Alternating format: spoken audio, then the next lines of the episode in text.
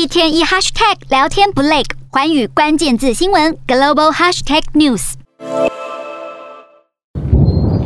爆炸巨响不断传出，乌克兰东部城市北顿内茨克持续遭到俄军炮袭，整座城市弥漫着浓烟。虽然乌方多次强调北顿内茨克还没有落入俄军手中，但俄罗斯当局七号宣布，已经完全解放北顿内茨克的住宅区。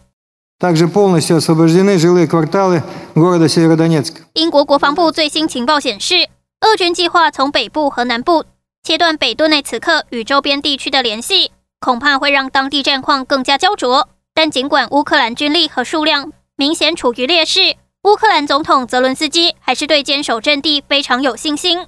另外，根据外媒报道，俄军在北顿内茨克巷战中又折损一名陆军少将。英国《每日邮报》引述消息人士指出，这是乌俄战争开打截至目前第十一位阵亡的俄军将领。